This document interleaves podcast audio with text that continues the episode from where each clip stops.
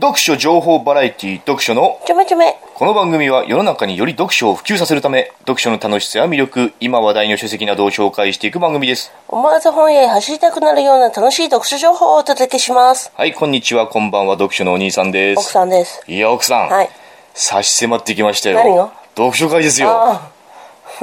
来週とうとうあ来週第2回読書会にあそうかうん参戦しますけれども、その読書会があるってことでね、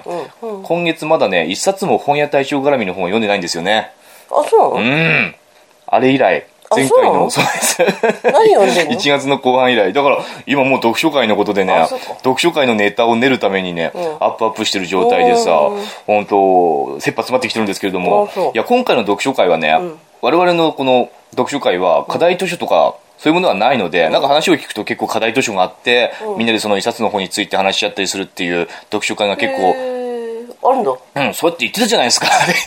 あ、そうなのあるんだ。そういう情報が結構あったでしょ、あそうん、でそうらしいかそうらしいんだけれども、うんうんうんでも我々の読書会は課題図書とかって全然なくって、結構自由に自分の好きな本紹介したい本をね、持ってきていいっていう読書会なんで、かといってやっぱりなんかあまりにもこう自由すぎるのもどうかなって僕は思っちゃってね一人で一人でっていうこと考えてたのうん、一人で考えてたのそうそういうこ僕が うん、自分でと。いいんじゃない紹介自由うんいいんだけどもね、いいんだけど、どうせ野田さんとキャサリンしかキャサリンしか来ないでしょ、うんそうなると何冊か持ってかなくちゃいけないじゃない、うんうん。その何冊か持っていく中で、なんか全然点でバラバラの何の脈絡もない本を持っていくのはちょっと僕としてはね、どうかなと思ってさなんかテーマを一つこう決めて、テーマを決めてそれにのっとった本を何冊か持っていこうかなっていうふうにね僕は考えたわあ、けあよなたが自分のテーマ、今日そうはそうそう自こうい分うテでーマで来そましたうと。僕はこういうテーマでこういうテーマにのっとった本をじゃあ何冊か紹介しますねっていう感じで、なるほどねうんそういう本の紹介だったらなんかこう脈脈絡があって話しやすいしさ、テーマを絞っていくとさ、いいかなと思ってね、うんでそのテーマを今ここでは言わないけれども、そのテーマを決めて今いろいろ本を取り寄せて、こう読んであいいこれ一にしようかなとかってこうやって話を考えてるうんところなんですよ。うん、忙しいね。忙しいでしょ、 そんなことしてるから本屋大賞絡みの本がね、全然読めないでいるんですけれども、でまあね今回はですね、その読書会の前哨戦っていうわけじゃないんですけれども、その読書会でね、あるテーマにのっとって、ん本を紹介しようと思ってて、そのテーマに関する本をいろいろ集めたわけね、その中の一冊をね、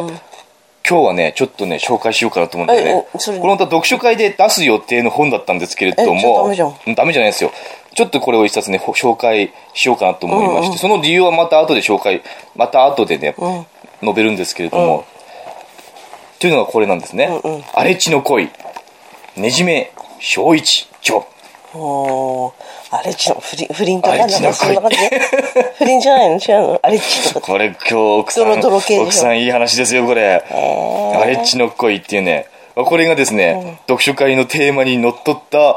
本なんですよ。あなたのあなたの勝手に設定したうそう僕が読書会で話すテーマの一冊なんですね、ーんでこれ「荒地の恋」っていうのはこれ2007年に刊行されたうん本でして、2010年に文庫化されてますね、で結構有名な小説なんですよこれ「あ荒地の恋」って、うん、第3回中央公論文芸賞受賞、でこのねじめ正一っていう人も直木賞おー直木賞作家ですしあそうなんだん、この「荒地の恋」自体この今この僕の持ってる本のっていうかね表ず紙みは正一ってさ、んテレビに出てる人でしょあ出てるかもしれないですね作家だったんだ作家詩人あそううなの、ん、へえまあ、何年か前にこれあ何年か前で去年だね去年にあのー豊悦ああそうだねと豊悦と京香さん鈴木京香を主演にしてドラマ化もされてる小説なんで結構有名なやっぱ小説なんですねでこの「荒地の声」うん不倫どういう小説そうなんですよだろうどういうねどういう小説かと言いますと、これね昭和14年おー1939年に鮎川信夫っていううん人と森川義信っていう人、うんこの二人を中心にうん詩人たちがこの二人詩人なんですけれども、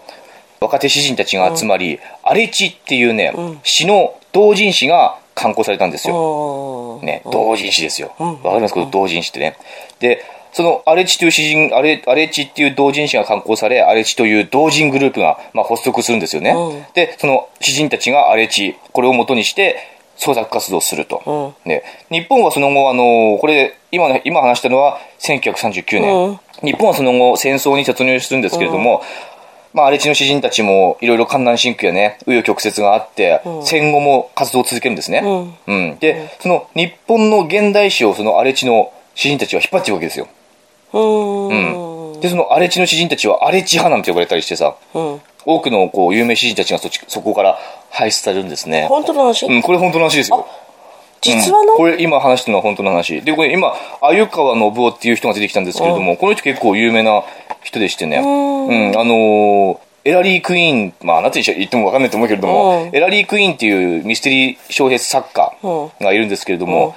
もしこれ聞いてる皆さんの中でエラリー・クイーンの小説持ってる人いたら、パッと見てみれば、その翻訳者は鮎川信夫になってると思います。おうん、こういう翻訳もしてるし詩人でもあるへー鮎川信夫っていうこういうこういう人が、へえ。まあ、中心となってアレチというねうん。同人グループがうん。発足しまして、アレチ派なんか同人誌とかってあるじゃん。いいよねやってみたいあれ、私さ、んあなた今詩人が集まりに行ってさ同人誌作ったとかって、ううん私ゲイとかさレズビアンとかさ、んなんてボーイズラビとかさ、うんそういうのも漫画ねうん同人誌漫画の同人誌って,、うんってそういうね、あうん何コミケとかってやつでしょ気に気に入った人とか仲間内で作るそうですよね本うをん同人誌っていうの、同人誌そうですそうです、ね、同じような、うん、同人っていうのはやっぱあのそういう、うん、系列匂いがす志るを志を同じくして集まった人たちうんこういうのやりたいここういうの書こうよっていうおおなるほどね、うん、その志を同じくしして集まった人たちがあそうなんだこう何かしらの雑誌っていうか、ね、詩詩だったら詩とか小説なら小説とかね漫画なら漫画を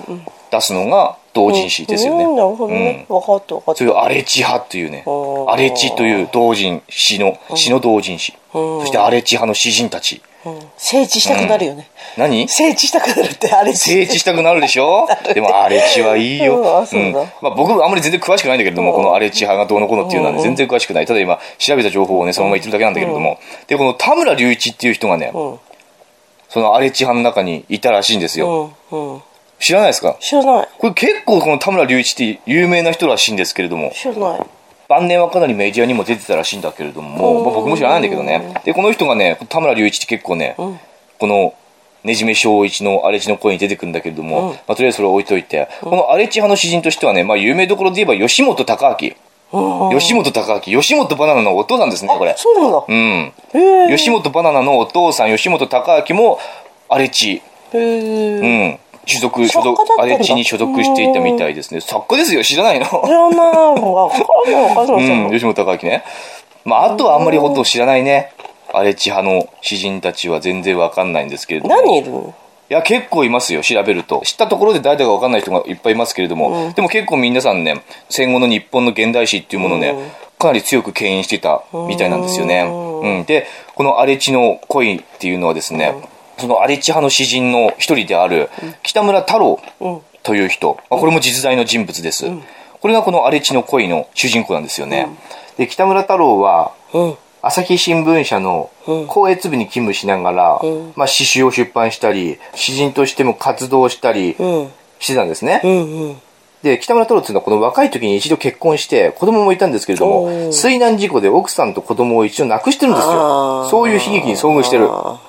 ですね悲しいうん、ね悲しい悲しい事件ですうんうよんしかしその後また結婚し、うん男の子と女の子、二人の子宝に恵まれて、結構幸せな人生を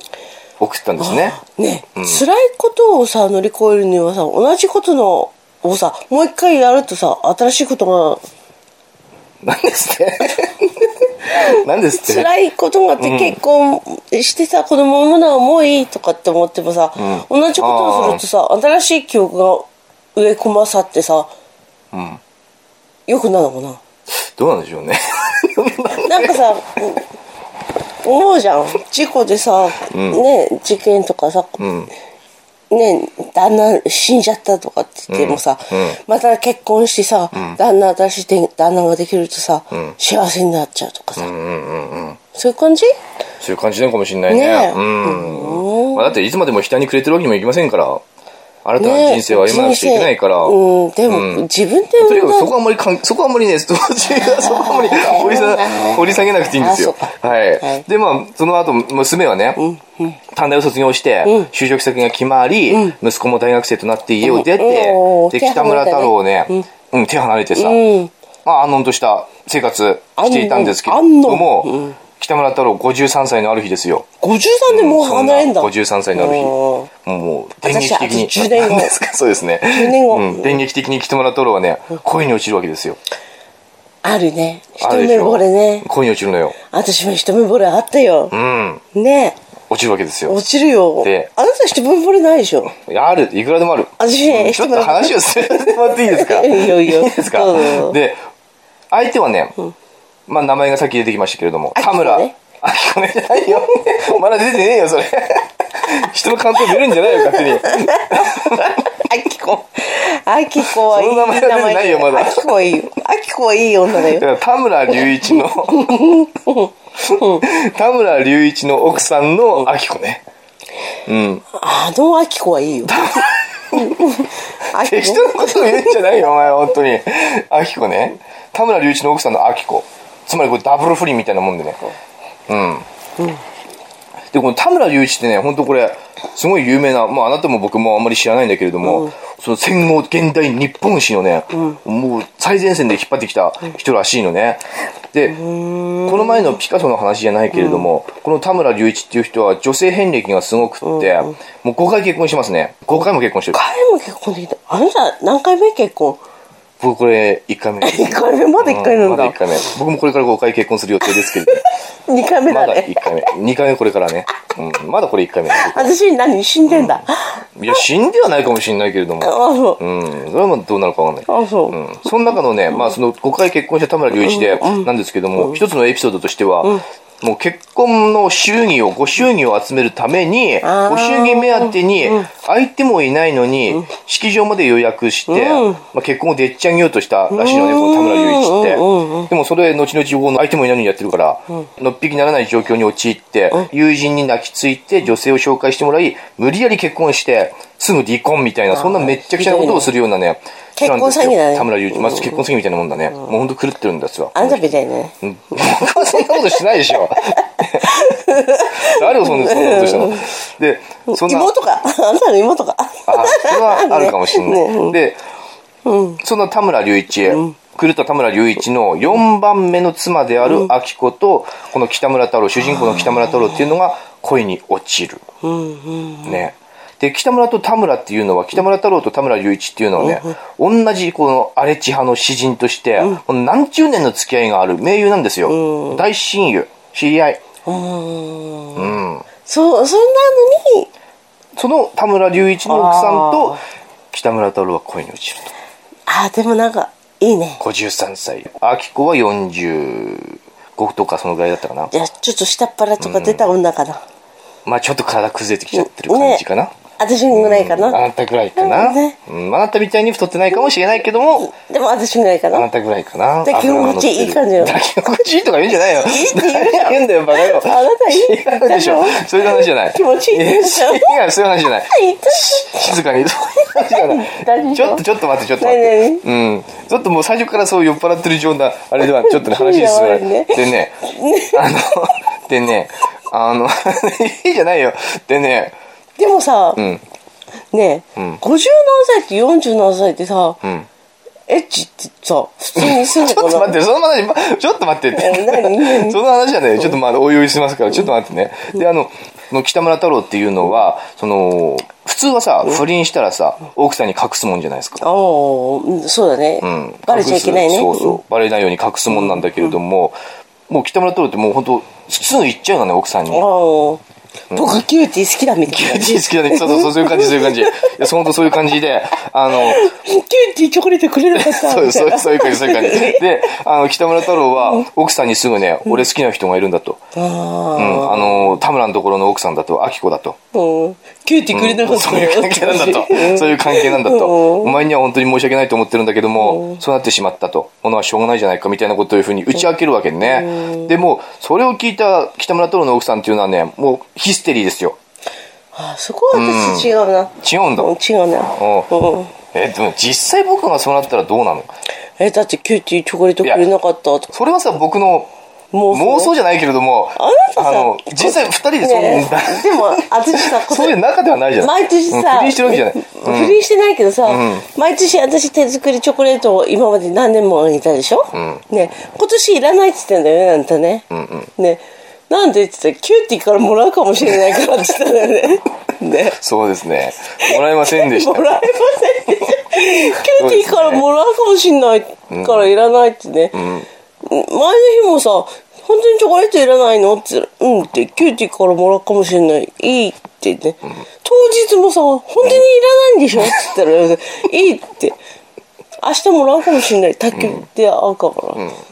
ね。じゃあ結局もらわなかったもらえなかったですね。 そうですね。バカだよバカね。ですね。はい、バカですよ。はいね僕はバカですよ。はいはい。ね。何期待してんだろうね。はい。キューティーもあなたのこと好きだと思ってんだろうねいや、。好きなんじゃないですかね。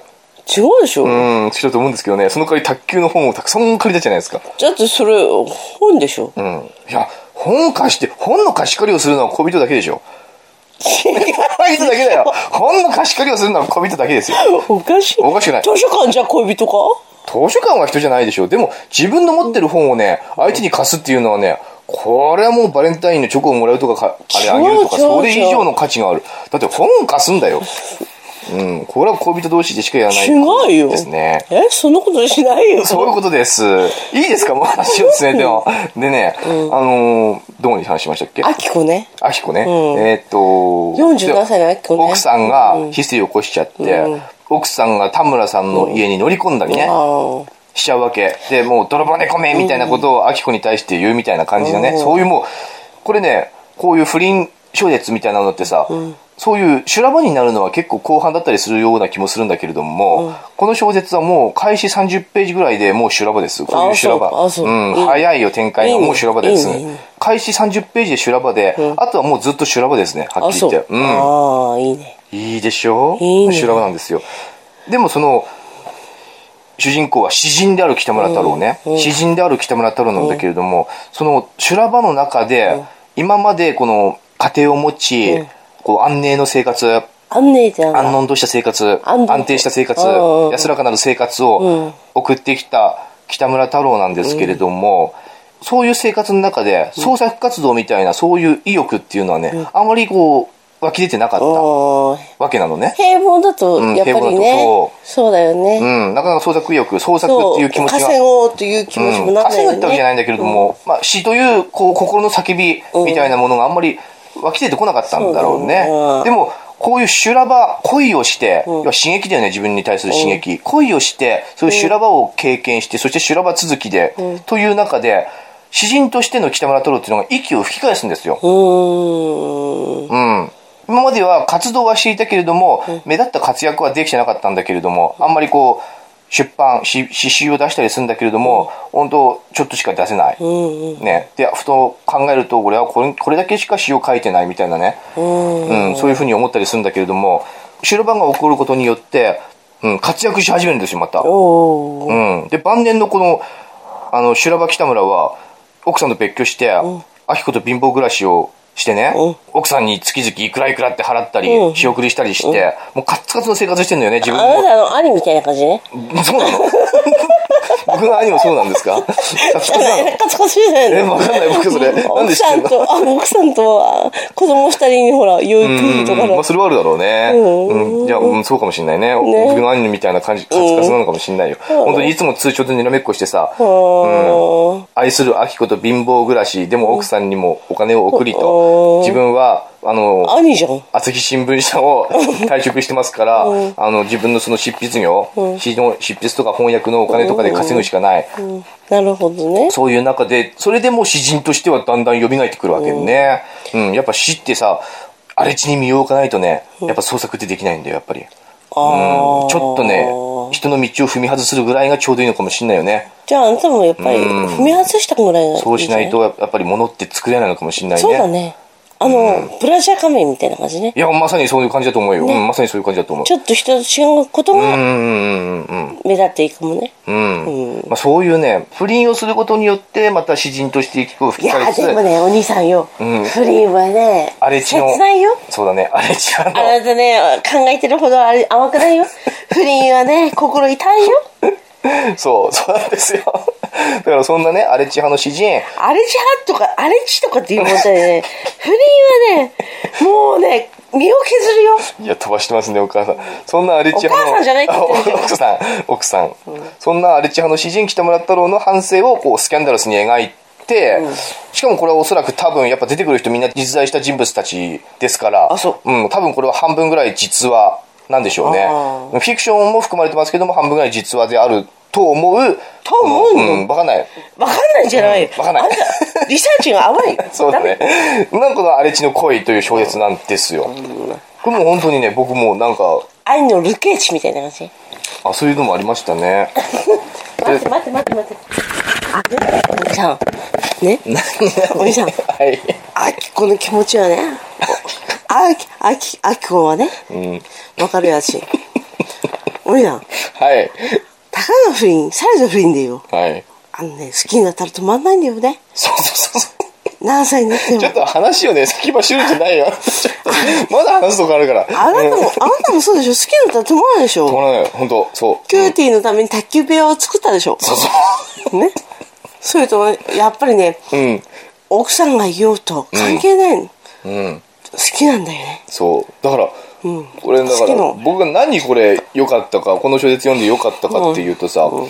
当読んでてすごく僕ドキドキしちゃうのよなんでマジでドキドキしちチゃンうコ立つ。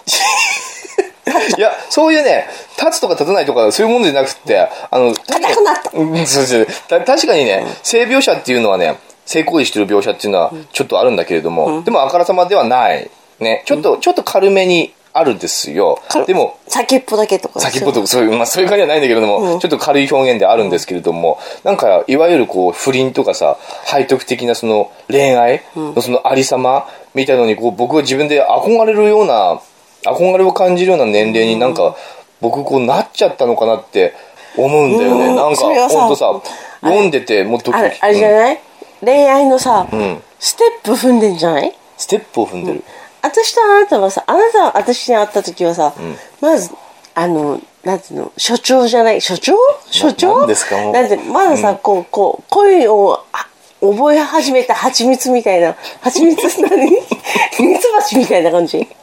わかる、はいはいはいまだこうなって、ね、こう、初々しさがあったでしょまだ。ね。でも今成熟してきたでしょ、はいはいはいはい愛に飢えてきたで愛愛をさこういっぱいもらってさ、ん亀つぼつぼつぼ、んに愛がいっぱい溢れてきてさ、その溢れた意見をどこへ行くとそういう感じなん だよわかるわかんないわかんないよそんな誰もわかんないわかんない奥さんのこの文章わかんないわかんない全然わかんないだからなんだからじゃないうん。ああのな、あのさ、あの不倫ってさ、違うんだよ。不倫はさ、あの、お互いフリーの場合はさ、んいけるんだよ。おお互い何それフリーの場合。フリー、うん、奥さんいないとか。うん、それ不倫じゃないですか不倫じゃないじゃないですフリー、フリか、ー、うんうん、自だからそ由。れは不倫じゃないじゃないだからだから、そういう場合はいけるの。フリーの場合はいけるいけるの。先に進めるの、ん不倫の場合はさ、んストップかけなきゃって。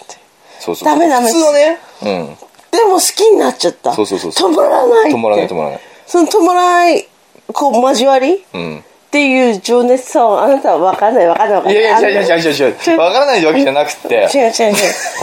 違う。違うって、お兄さん。ちょっと、ちょっと、ちょっと、ちょっと、ちょっと、ちょっとお願い。あの、わからないわけじゃなくて、だから僕これなんでこうドキドキするかっていうと、あの、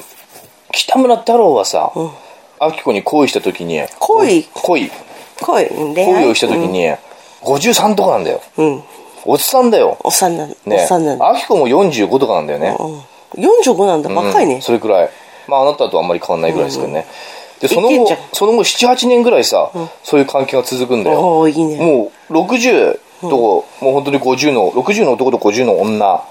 おばさんとおじさんがさ若者みたいにそういう熱い恋をしてさもう抱き合ったりチューしたりすんだよ、私さ、ねうん。抱き合ったりチューすんだよ、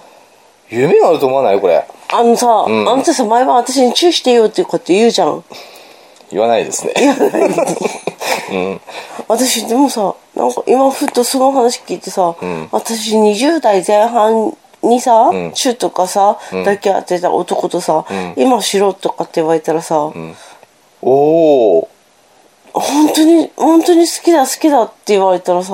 この無様な体でもさ私も好き好きって言っちゃうかも しれない無様な体ちょっ無様だけどこんな私でもよかったら抱いてみたいなと動かないであんまりちょっと本当にね、うんマイクのとこ動かないうんねうんいっちゃうかもしれないいっちゃうかもおごめんねお父さんいいんだけども いいんだだから言ってもいいあのさあの、あーあー男と女は分かんないからね、うん、男と女だからだだよねあれ突然さ彼が会いに来て さ私にさ僕の話なんですよね好きだって忘れられないってお前の体は忘れられないってね好きだってねやっぱりお前が好きだって言われてるさ、ん私こんな体だけどいいってさダメだって言われたらど うすんのダメそんな形じゃダメだとあ J やり直しで、んもう一回ダメだじゃあダメだようん痩せてでもやり直しなさいいいよ多分いいよって言ってくれるよだわすいやそれはどうかわかんないよ何年も会ってない場合だよ合ってないなぁ、うん、何年も会ってない場合なんで合あってなあのその彼の中では20代のナイスバディにあなたがいるわけでしょそうだねそうでだねうんねそうだね痩せてこれでねそのそこにあなたが現れるわけでしょこの肉ドラマが現れるわけでしょ、もううん、うんそうだねそうそれで幻滅するでしょそうなったらうわ年を取ったとうあわそうそうだよねだるだるだそうよねとだらしねえ体だとおっぱいも下がったしそうねおっぱいから汁も出てるよ汁ね、うん、おまお股からも汁が出てくる しパンツに締め付けてるような女はダメだとそうなるじゃないですかそうだよあらゆるところから少汁なくともだって彼の中ではやっぱり美しいね張りのあるピチピチそうだねしたピチピチだったねあなたっていうねそうだうね、ん、そのビジョンが頭の中にあうんそっうだねて今このあなたっていうのは全くかんわかんないわけだからそうだね、うんそりゃ幻滅するさうんあそっかそうだよそりゃないよないか、うんへえ残念ながらないですねそっかなんか私多分さもう一回もう一回他の男に抱かれると思ったら彼しかいないんだ よね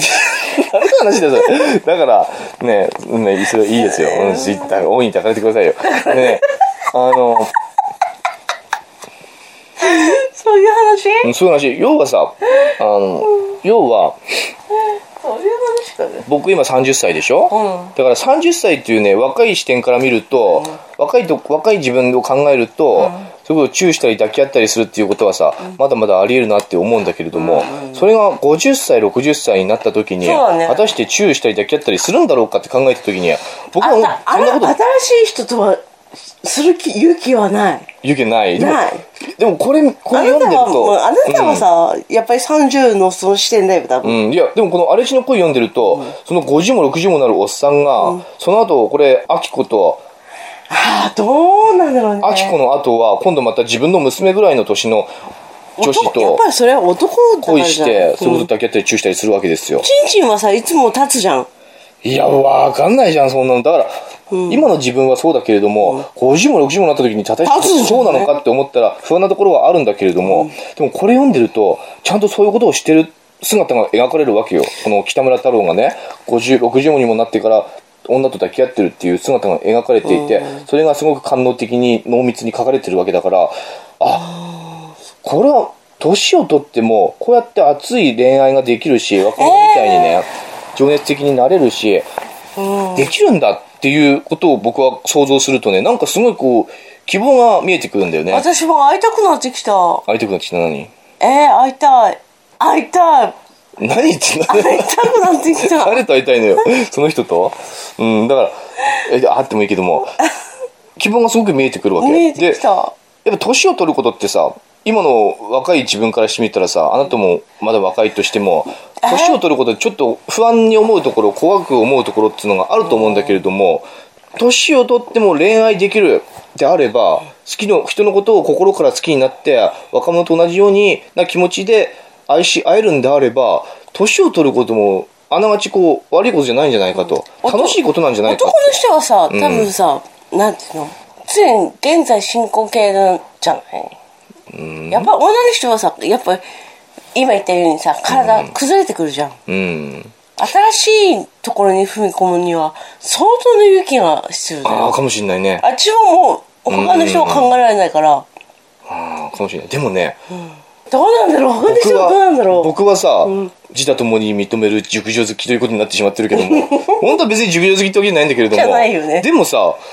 全然僕はいいと思うんだよね。うだらしない体でもいや、あんまりだらしないのは嫌だけども、あんたみたいなだらしないのは嫌だけども、それなり嫌なんにだきちっとしてるんであれば、あの、父がさ下がっていようが、体がある程度崩れていようが、全肉がちょっと垂れ、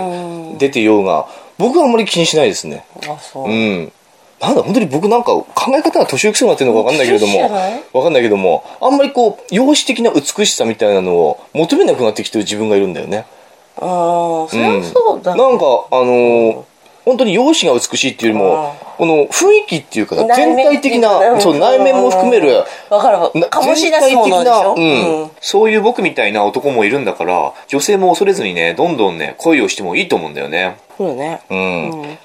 ということでこの荒地派の詩人たちが織りなす油ぎったねうんいいねそういう大人になりたいね中年恋物語ですよ、うんそういう大人になりたいそしてそういう、ね、将来があると思えば、何かこうすごく期待に胸が膨らんでくるし、希望が見えてくるし、うん今も我慢できるし、年を取ることが本当楽しくなってくるような気がする小説でしたよ僕からしてみるとねこれはね多分そういう読み方で合ってるかどうかは分かんないけれども、数年後うん、数年後じゃないでしょ全然あと数十年後ですよ僕は私は数年後だよあなたはね、 あなたと僕はまた違うけれども、うん、あなたはうん我々はとりあえずみのりちゃんがね大人になるまではちゃんと一緒にいなくちゃいけないし、そうだね,、うんそうだねその間にんお互いね、んいい人見つけて見つけてと 見つけんだどうでしょうね見つかんなかったらよ見つからなかったら悲惨ろしくねよろしくねとよろしくね、うんよろしくねとやっぱり私しかいないんでしょってそうかもしれないし、ねそうじゃないかもしれないし、ねまあ、そういうことでね、こういう荒れ地の恋ですよ。うん皆さん、読んでみてはいかがでしょうか。はいはいはい。